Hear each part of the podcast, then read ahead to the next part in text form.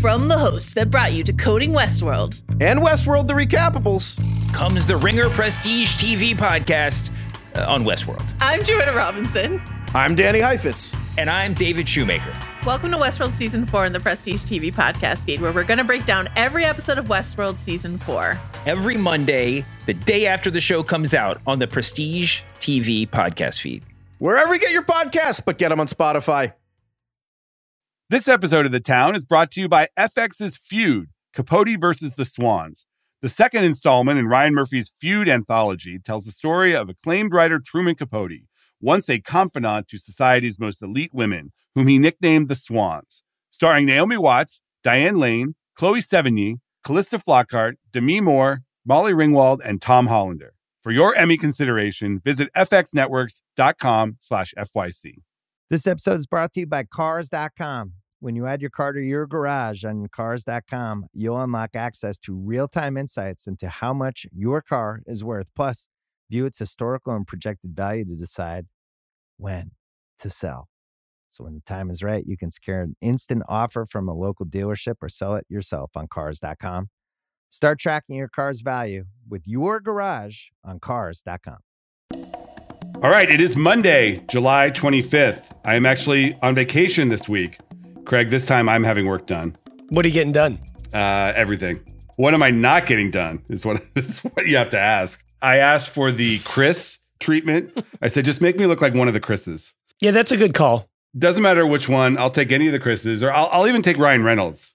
He's like an honorary Chris. He, he, he is the honorary Chris, but uh, you, I'm going to come back. You won't recognize me. But in the meantime, uh, we have an episode today with Lucas Shaw, and it's a fun one. We are doing an IP draft, intellectual property. We're going to look at all of the big franchises and select our teams of what we would pick based on current status of the franchise, how it's doing, what the prospects are going forward. It's sort of like a stock pick. If things like Star Wars and Marvel were stocks, what would you pick? What would you sell? What would you hold? So we're doing two shows this week, no call sheets, but we will have a town hall mailbag episode later in the week. And we got the IP draft today. From the Ringer and Puck, I'm Matt Belloni, and this is The Town. All right, we are here with Lucas Shaw, and we're going to do something new today. We're going to do an IP draft. IP is driving the business these days. It has been for a couple decades now. If you do not have strong IP, chances are your movie or television show is execution dependent. And what that means in Hollywood is it has to be good to connect with an audience. IP is the great hedge. You can do something based on IP and people are pre-branded, predisposed to like it. So IP rules everything in Hollywood, and we're going to take a look at if we were picking a team of IP that we would have on our roster, let's say five each, and then a six man to be a sleeper, someone that we pick up in a Rule Five draft or something. Uh, who would we pick? You ready for this, Lucas? So ready. All right. Uh, there are some rules first. So we're taking these properties, these franchises as they are, meaning yes, we you know the James Bond franchise is the James Bond franchise, but it comes with the fact that the Broccoli family controls the IP and decides when to make movies.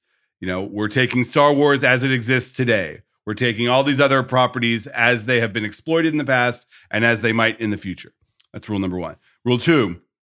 This is forward looking. So you do get value for everything that's come before, especially in the streaming universe where libraries are, are pretty important. But we're looking mostly forward looking at what you would do with these. Three, kids franchises are in the mix, but it takes a lot to get into the big boy club, meaning just because you've got a couple hit kids movies doesn't mean you are automatically going to be in the top five. Uh, and then four, obviously, we're talking financial value here, not necessarily quality. If you want a quality assessment of franchises, go elsewhere. I'm sure The Watch is talking about that. Five, video games only count if they are film and TV properties as well. So, you know, yes, we know that some of these video game properties like Call of Duty and elsewhere, like they are huge. We are only considering them if they are also film and TV franchises.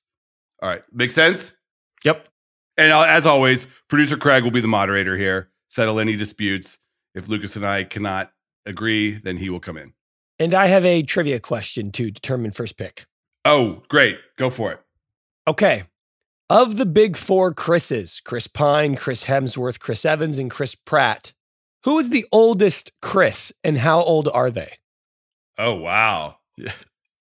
Uh, I'm going to say Chris Pine, and I believe he is 42. I'm going to go Chris Pratt, 44. Lucas is correct. Chris Pratt is the oldest Chris, and he is 43. Oh, wow. Wait, this isn't Price is Right style? You, you can go over and still get it? But I had the right person. Yeah, that's true. I got the wrong guy. Yeah. The, the wrong Chris does not matter. Okay. Uh, all right. Ah, I would not have guessed that. That's a good one. All right. So, Lucas, you get first pick. I, I, we know th- there's sort of a consensus number one here. So go for it. Yeah, Matt. uh, The one and two are going to be the the the most obvious. Number one is Marvel. Uh, e- even if you believe that there is some kind of Marvel fatigue happening right now, the cinema scores and the rating, uh, consumer ratings for some of these movies are going down. There are too many TV shows. It's the most valuable franchise in entertainment. They can make a Thor movie that most people think is only okay, and it grosses 300 million worldwide its opening weekend. Disney Plus churns out, will continue to churn out new uh, Marvel branded shows. You've got Spider Man, you've got X Men, you've got you know Kevin Feige at the helm. There, there's nothing topping it. I mean, that's the joke of this is that Spider Man alone would probably be on one of our lists. And, you know, they've got thousands and thousands of characters. Now, obviously, the execution on Marvel has been phenomenal over the past 15 years 29 films, $27 billion in box office. I mean, unprecedented, never anything like it in the history of movies. TV is seems to be going okay. Uh, the Disney Plus shows, you know, people aren't loving them, but they're definitely showing up. And yeah, there will be likely some fatigue. This Marvel phenomenon has to end at some point, just like westerns ended, just like musicals ended, but shows no sign. So obvious number one pick. My first pick, if I do not have Marvel available, you know, it, eh, you got to go DC. In my opinion, DC is just this waiting, roaring tiger waiting to be unleashed. Yes, the films are actually already doing pretty well, and you know, Aquaman grosses a billion dollars out of the blue, and they've got. Uh, but you know, Batman is seemingly restarted as a franchise. They've got a great new strategy now where they are doing the movies in theaters, and then they're going to have companion series on HBO Max, like the upcoming Penguin show. I just feel like we are in a spot now where DC is about to not uh, it will never be on the level of Marvel, but it's about to grow. Yeah, I mean, look, I think it's already the, the second best just in terms of annual production. If you look across the movies and the TV shows, you've got the CW shows, you've got that Peacemaker show on HBO Max, and I think they'll continue to be smart about how they use it. It's clearly a top priority for David Zaslav, which I think is something that shouldn't be overlooked. Because whether he's successful or not, he's that's one thing we know he's going to spend a bunch of money on is trying to to make DC a thing. The one wild card there is they need someone to run it. They have a guy, Walter Hamada, who has been doing fine, but the expectation is that they're going to have a new leader at DC. And it's tough because, as great as DC is done, they're always compared to Marvel. And the executive in charge there sort of has a thankless job because doesn't matter what he or she does, it's always going to have this benchmark above it. Well, why didn't we have three movies last year that grossed a billion dollars? Why didn't our show break all the records? So that's a challenge. But again, I think DC is first round pick for me. All right, number two, Lucas. This is where it gets hard. I, I have a list of one, two, three, four, five, six, I don't know, eight, and I could interchange any of them. Uh, I think I'm going to disappoint you here and and go chalk and take Star Wars. Oh God. I know you're down on it, and we can we can talk about it, but uh, it's it's still a huge movie franchise, and I I think Is it? Is it really?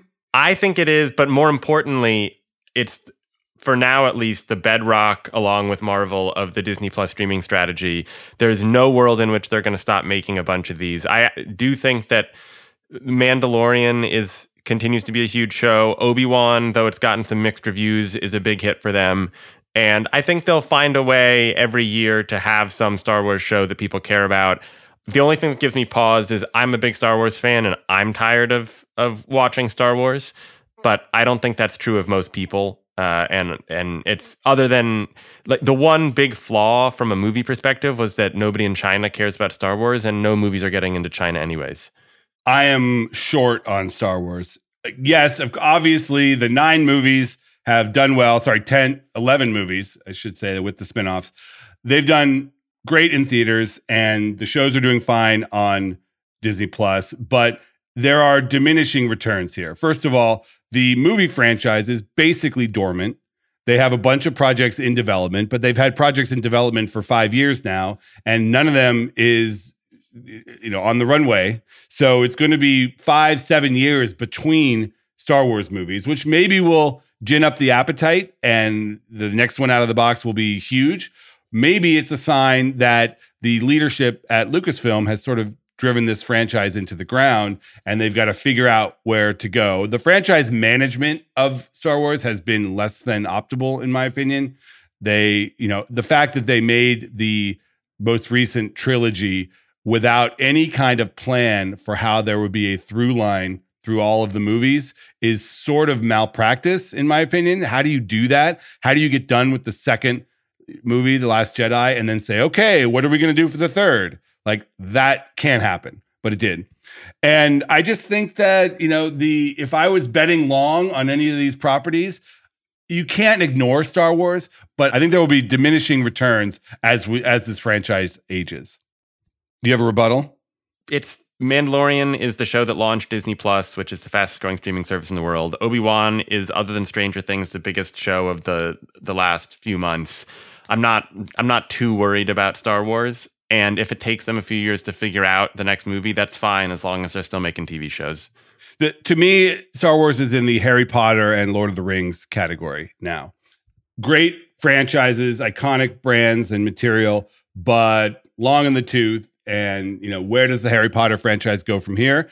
They have theme parks, they've got all the movies. There, you know, will probably be a TV show at some point, but it's kind of running on that last gasp. And Star Wars, I think, is just showing signs. It's not quite the same, but they cannot keep mining the original movies for these ideas. There has to be a breakout. Mandalorian was a breakout precisely because it was not based on everything that we'd seen before. It was something new that felt familiar, but was a new story. And they haven't I, done I, that. I disagree on some of the other ones in your category too, but we'll get there. All right. Uh, my second pick, I'm going to go Stranger Things. Wow. I just feel like for young people, that is their Star Wars. And the numbers are so big, and, and we are at the beginning of the Stranger Things phenomenon. They're already and they've already announced one spinoff. They're doing a stage play, which I know doesn't really matter. But as long as Netflix exists, there will be Stranger Things shows. And if Netflix is in 300, 400, 500 million homes someday, as they want to be, this will be the signature franchise for a long time.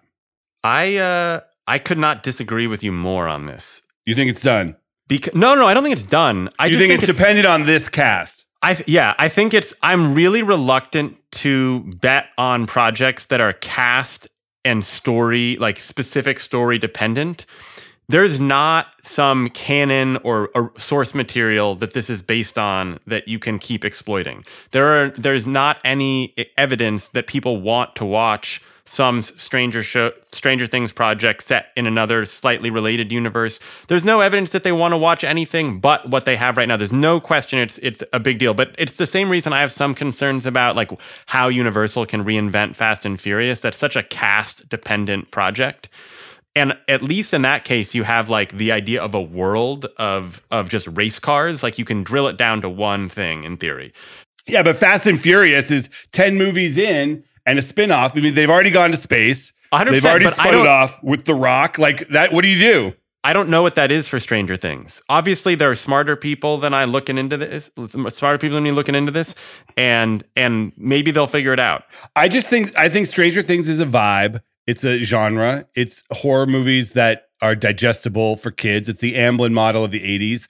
And if you can bring that ethos to other shows. It's essentially a Monster of the Week franchise. Yeah, you could be right, but um, it has the it has the most limited track record of of any of these, and it doesn't share. It doesn't really, to me, to me at least, share the the world that most of the other things we're going to talk about. That's fair. That's fair. All right, go with your number three.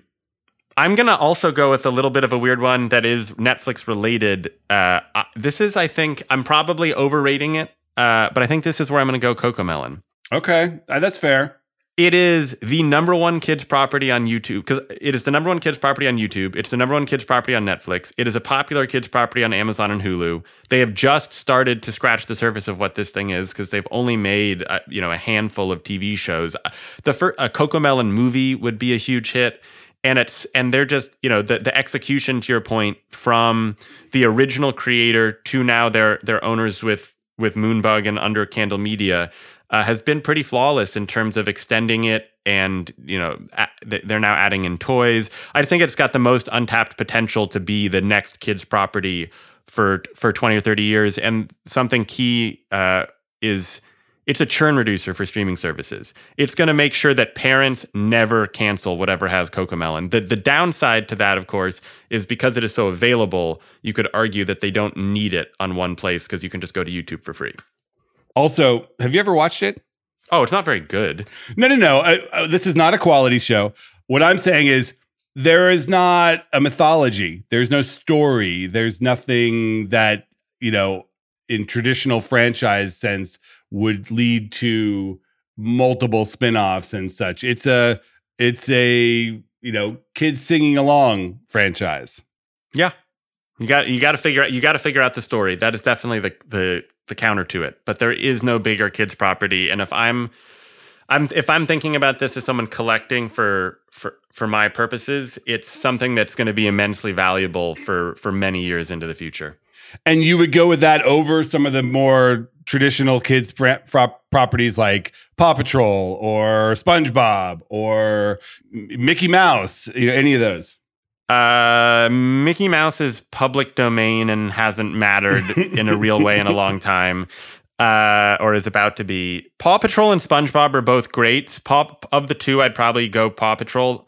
Um, SpongeBob, it just feels like it's been on forever. I don't know. I, I, know that kids still watch it, but it feels like a lot of the energy behind it has has gone away. They've made movies already. They're they do okay, but they're not huge. Uh, Paw Patrol is the other one, and I probably went kids too early, but partial part of that is because I want to see where you go in the next one. You um because I'm very conflicted about the all the next adult properties. My next one, and you're gonna hate on this one as well. Avatar. No, I don't hate on it.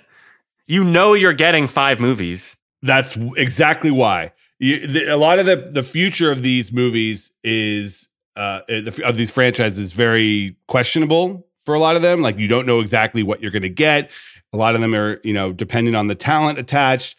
But with Avatar, it's been a decade. But we now know there is a runway of these films coming out. And even though Jim Cameron has said that he may not direct after the next two, he's still going to be involved. And the fact that he is going to direct the next two of them, I think just puts this in a position to be a mega grosser.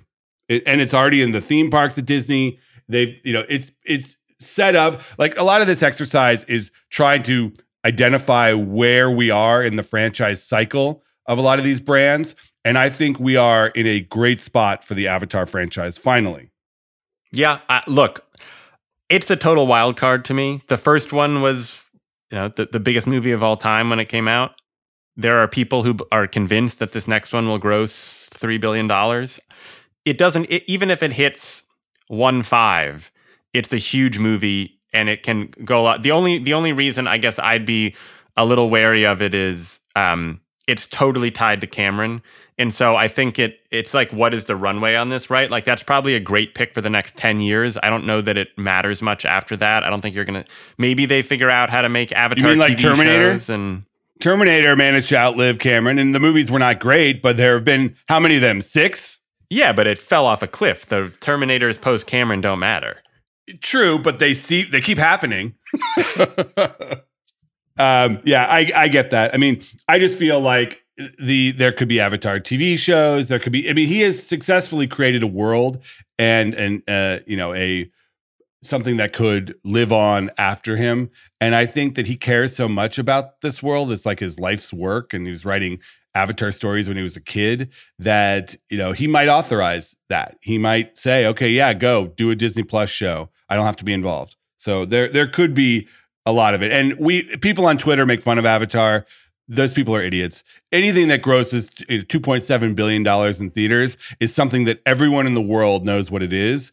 And it's now been ten years. I showed the, the my my kid who is six years old saw the trailer, and I asked him what he thought. He's like, "Yes, blue people."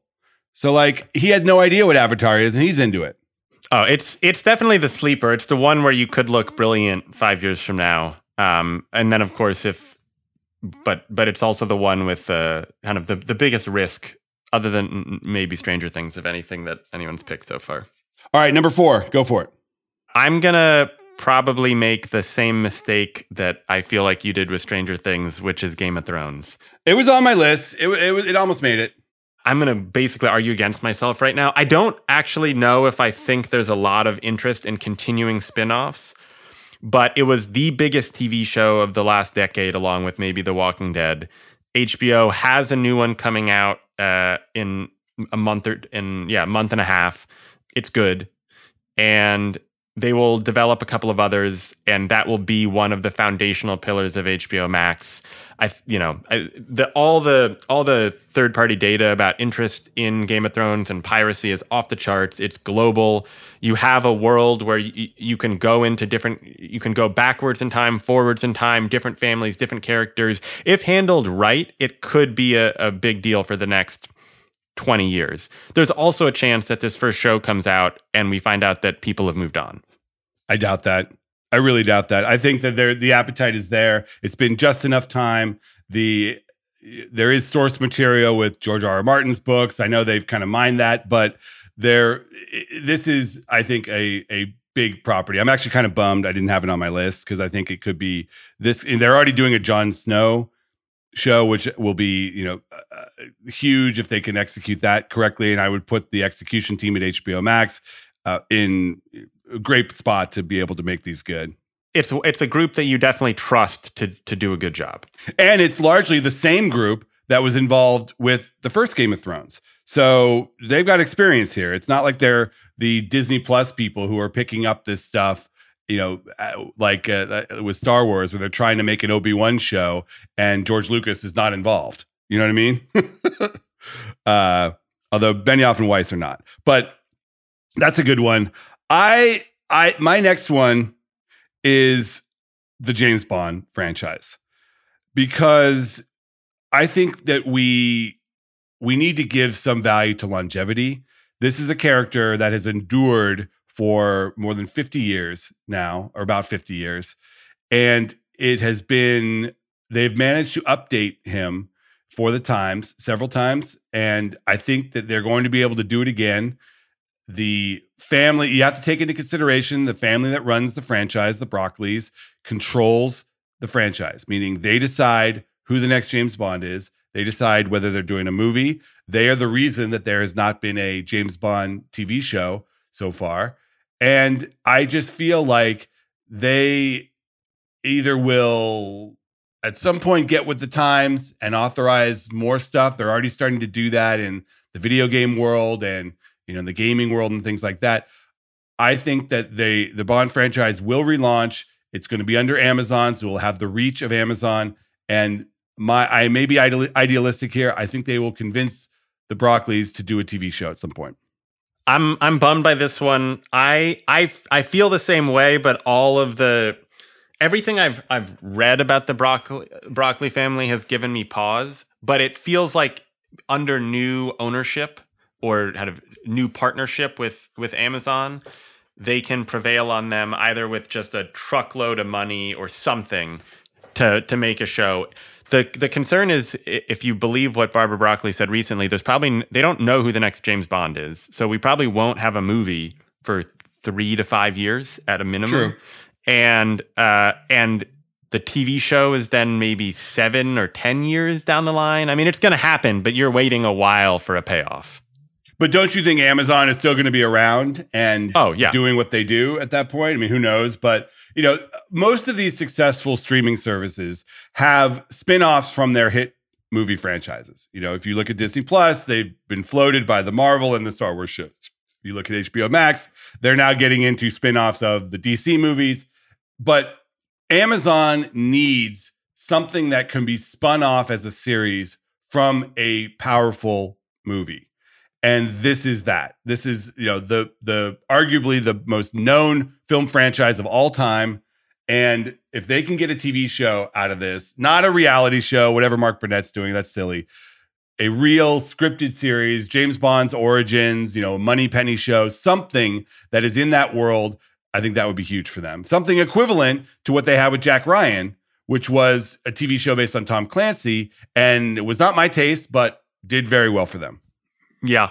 You have to bet on Amazon to to figure it out, I think. Okay. Number five. I'm very torn. So the the kid in me wants to pick Harry Potter Oh God. because I love the the project. I think you're underestimating how much continued fan interest is. And if they ever convinced J.K. Rowling to commission some TV shows, I think they would be gigantic. But I see her being more intransigent than Barbara Broccoli, and so I Hmm. I don't think I can do it. But the other one that's long in the tooth is is Jurassic, and my optimism there is based almost exclusively on them figuring out how to do a dinosaur TV show. So I think I'm in. I think I will do that. Uh, even though the movie franchise is needs a needs a breather, I I kind of approach these things like what is the what is the IP that you can just continue to go back to, and dinosaurs to me are evergreen, and so there will be opportunities to make new Jurassic Park movies and new Jurassic Park TV shows, and people will watch them. And even this latest one that is kind of a dud is going to gross eight hundred million dollars, and yeah, So Jurassic is interesting because it is Spielberg. And Spielberg has a lot of sway in what they do with this. I, I believe the reason there has not been a Jurassic TV show is not just because Terra Nova, the Fox show about dinosaurs, failed about a decade ago. It's because Spielberg has resisted and he wants this to be a film franchise. And I know they said that this last one was the end of the Jurassic saga. That's complete bullshit. We all know that. They will do more. Universal doesn't have any superheroes. They need these franchises they have to continue. So they'll take a little bit of a break and then they'll figure out where to go with the Jurassic movies. I I I, I agree with you that it will exist and live on. I just think it's going to take a home run to reinvent Jurassic World, Jurassic Park, because they have essentially turned these movies into PG 13 horror movies where the dinosaurs almost eat someone and then they don't. And that's basically what this last movie was. Not a lot of interesting creative ideas going on in this movie. It's sort of become like what happened to the Jaws franchise, where, you know, Jaws, what was it, Jaws 4, where the shark, this time it's personal. Like the shark was going after her. so it I they got to figure out some kind of a way. Maybe they go all the way back to I I- don't want to give they my pick a different ideas- era. yeah, my, my ideas will probably be bad, but they got to figure something out here because I think this is totally execution dependent. It will live on, but to be the franchise that it is, they've got to figure out creatively how it how it moves forward. All right, my number five. I'm going to go with Despicable Me, and not just because we're in the middle of Minions mania, producer Craig's favorite phenomenon. I think we're going to have Minions movies for years and years to come. It is Illumination's biggest franchise. It's again Universal, which does not have a lot of franchises. It really hasn't been exploited in television like it could be. And kids effing love the Minions. I look, I almost went Despicable Me here. The the main reason I didn't is there is a producer wrinkle like Broccoli and Potter here. Not in that Illumination doesn't want to exploit its IP in other ways. It just never has. They've Chris Meledandri is a very cautious and careful uh, executive, and it has worked to his benefit for the most part. He only makes a couple of movies a year. They tend to do very well, but uh, you know he has he ultimately has most of the say about what they do, and Universal has has never really been able to or or for, or forced his hand to like do more with the properties. Now maybe that will change. Maybe Minions is the one where they finally push it over the edge, but it, it hasn't happened in like the 20 years of of Chris making animated movies. Um, and so I'd be a little reluctant about it about it happening going forward. So the the bear case on Minions is that this movie, Rise of Gru, is likely not going to get to a billion dollars, whereas Despicable Me three and the first Minions movie both got over a billion dollars. So you know you could say it's actually diminishing unless it for some reason performs really well in the rest of July and August. But I just feel like they they will Universal has been pretty good about exploiting some of their other franchises across platforms and I think the Minions, you know, it's evergreen. You don't even need Steve Carell at some point. Like these are You just not- need the minions. you need the minions, and at this point, like the French guy that does their voices, I'm sure they've got it all on a computer and they can just create them. And it's a it's like it's a gold mine. yeah. Um, all right, we got to do sleeper. You want to go first with your sleep? Now, this is not necessarily a six man. Yeah, the rule that we came up for with this was it has to be some because Matt drew a comparison to this baseball thing where you pick a, a prospect from someone else. It has to be a property that is in development and is going to get produced but doesn't exist yet as a film or TV franchise. Yes.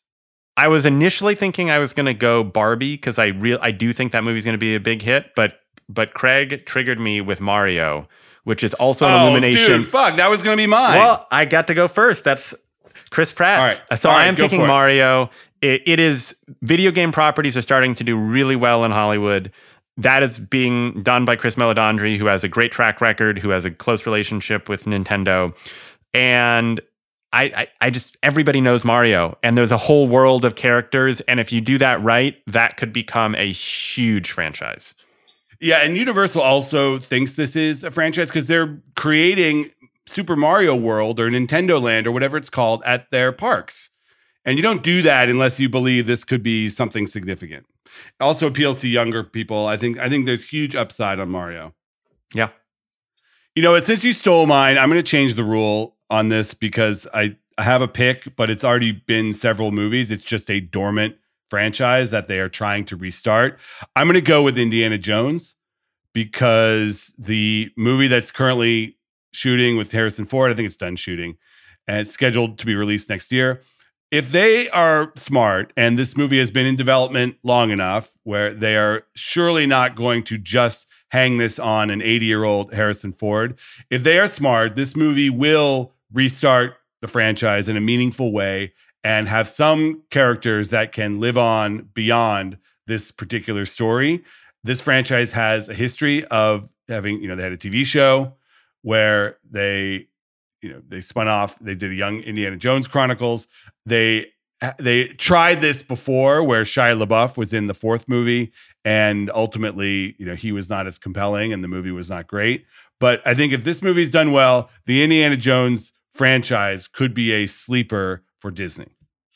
You know, it's huge. It, those those movies were great. Does it mean anything to you? I'm a little bit, but I'm like five year or not five. I'm a couple of years too young. I mean, the originals came out in the early '80s when I was not born, and my fam, my parents weren't that into them, so I didn't really watch them until I was, I don't know, a teenager. Um, I did not care about the remakes, but I think for a lot of people my Wait, age, wait, the remakes? You mean or not the, fourth remakes, the sequels, the the Yeah. kind of the more recent sequels. But I think for a lot of people my age, they do care. But I don't think anyone, say under the age of thirty, really cares about Indiana Jones. Yeah, the problem is they're so closely connected to Harrison Ford, and what is it without it? But again, they did they did a TV show in the '80s, and Craig, aren't you on record saying Raiders is like your favorite movie? Yeah, Lucas, I was going to say, bite your tongue because I love Indiana Jones. And yes, Raiders is my favorite movie. So I just feel like it it becomes you know the Disney version of a swashbuckling archaeologist action franchise, and this movie sets up somebody as a character that can live on. And who knows if That that'll work? You can take that and Pirates together, and maybe then Harrison Ford and Johnny Depp will do a movie. Pirates will live on at Yeah. some point, but I think that that franchise has seen its best days. For for what it's worth, I did a little scorekeeping on this. Uh, bet- across our twelve picks, four of them are Disney, Three of them are Universal, two are Warner Brothers Discovery, and nobody else has more than one. Wow. Okay. So we will see. Unless you count right. Cocomelon as Netflix, which I don't really. I mean, it is Netflix. They're not letting that go. But they don't sure. own it. If they wanted That's to own true. it, they could have bought it, and they didn't. Right. They didn't buy it. Yeah.